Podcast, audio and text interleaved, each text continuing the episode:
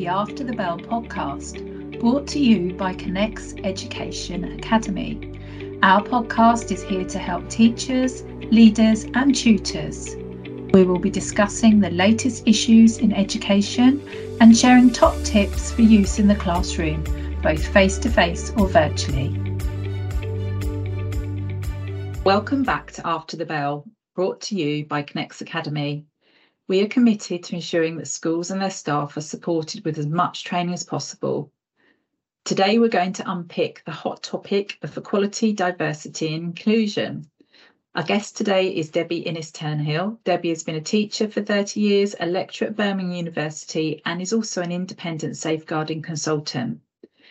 We're going to talk about something that's often difficult for schools to think about and implement in a meaningful way. And what does it mean? So equality, diversity and inclusion. So let's get started and start to think about what these terms actually mean. Hi Debbie, great to have you here. Hi Georgie, I think that's a really good idea. There are quite a few definitions of EDI. So let's for, for this podcast think about diversity as the ways in which people differ, inclusion being about all people regardless of their differences, having the right to be respected and appreciated as a valuable member of the community, and equality, thinking about fairness while recognizing that everybody is different. And that's often confused with equity and equality all bound into one. And I think we probably mean equity rather than equality. It's interesting, isn't it, that equality or equity um, description. So I think schools need to think about what the terms mean for them and really define that when they're whether they're implementing an action plan or whatever.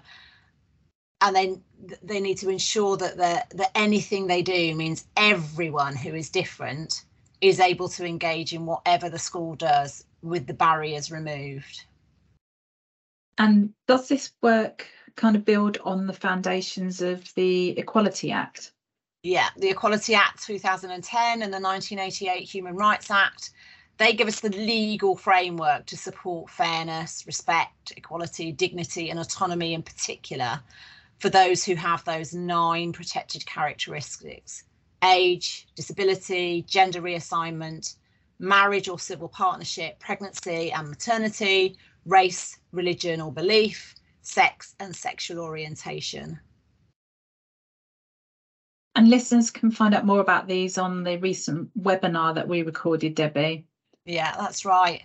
Um, we talked through how these characteristics might influence school policy and practice and how they're now woven through keeping children safe in education. And so they've become a safeguarding issue for schools as well as having the legal and moral imperative. So with with KCSIE and and and those sort of other acts, what else do schools need to consider in order to make sure that they fulfil these obligations? So I think that schools need to consider their community and what those those words EDI mean to them all. What do the children and young people think? What do staff think? What do governors think? What do parents think?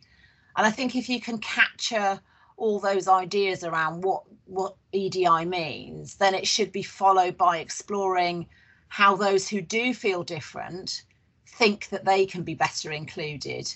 Um, I've seen a number of strategies where people have gone ahead and said, right, this is what we're going to do about EDI, and it's built by people who have no difference, don't feel different, and then it doesn't really meet the needs of those people who do. Um, and I think if you really embed it in that, it gives the rationale for improving the school's approach and a very re- real set of actions based on experience rather than an assumption. It's it's that voice piece, isn't it? Is actually listening to to the community, Absolutely. and that's really important. And we all make assumptions, and and these can often be wrong. Yeah, that's right. I mean, I know that some schools have challenged the use of text, for example, secondary schools where, you know, they've got challenging themes, things like of mice and men and to kill a mockingbird. Um, and schools have removed them from the curriculum because they think they're offensive. But I was recently in a school discussing this with pupils, um, some of whom identify as black or female or disabled. And in their view, we shouldn't cover up historic views and attitudes. We should use them as a springboard to learn from in order to yeah. support ongoing change in the future. Yeah, that's that's taken me right back. I did a, of mice and men in my uh, GCSEs, so and, and absolute, yeah, and and it, it kind of um, made you reflect on actually this is now how not to behave, and mm. and there are learning experiences or a springboard, as you said, really interesting. And we often make assumptions about children and young people's ability to approach the field of EDI, don't we? We do. They can have some really interesting perspectives, and it really makes us think about how we can better embed EDI. Uh, rather than the events that can sometimes seem performative you know when we have an assembly on disability without any real critical thinking about how those with hidden disabilities might be excluded from the classroom or from extracurricular activities yeah, good points, Debbie. Mm. So, so what what else do you think is key for schools?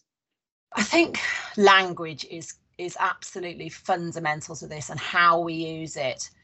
Do we talk about sexism and racism and homophobia and ableism so that they are part of the lexicon of our schools so that pupils, staff, parents alike know what we mean, particularly when behaviours are called out?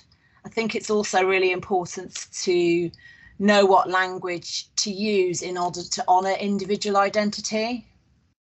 I love the idea of honour and celebration. I think mm-hmm. that's something people should celebrate their own individuality and, and schools need to encourage that. But that can be a bit of a minefield, can't it? Yeah, it can. I mean, for example, I don't like the word race. It has, for me, historical power and supremacy origins. Um, and we're all part of the human race, 99% when the same when it comes to DNA. And some people, for example, in the LGBTQ plus community will refer to themselves as queer, but wouldn't want somebody else to describe them as such. So we need to be really careful about the language that we use to ascribe to other people's identities. They need to self-determine. Yeah, there's lots of sensitivities around that. So what do you recommend? Well, I think ask have the conversations. I ask those people who identify with those protected characteristics and agree what language is going to be used in school. Um, they might they might want to not have any particular language at, used at all, but that's about making them feel as though they're a, an equal member of the school community. It's that listening piece, that voice. Yeah. Yeah, yeah, having those conversations and and not being afraid to ask the question. Mm-hmm. Again, you give some useful examples there, Debbie, of activities that school can do to bring this process in the webinar. And, and yeah, I think it's important that if people are listening to this, that they go back and revisit the, the session that we had, um, which was around equality, diversity and inclusion. Yeah, I think so. I think the, the webinar has got some really useful case studies to help schools how to think about embedding EDI. There's a little activity in there as well about. Thinking about the people you surround yourself with and whether the people you surround yourself with are diverse in any way, shape, or form. So, yeah, please do. Yeah, absolutely. Please, please go and listen to that. We've also got a whole suite of different courses fo- focusing on equality, diversity, inclusion, or is it equity, diversity, and inclusion? Yeah. Um, and uh, those actually are aimed at not just sort of UK schools, but international as well. So please pop over to connex-academy.com um, to search for our uh, courses around that. And hopefully they will give you a few more insights and focus on cultures and, and perspectives as well.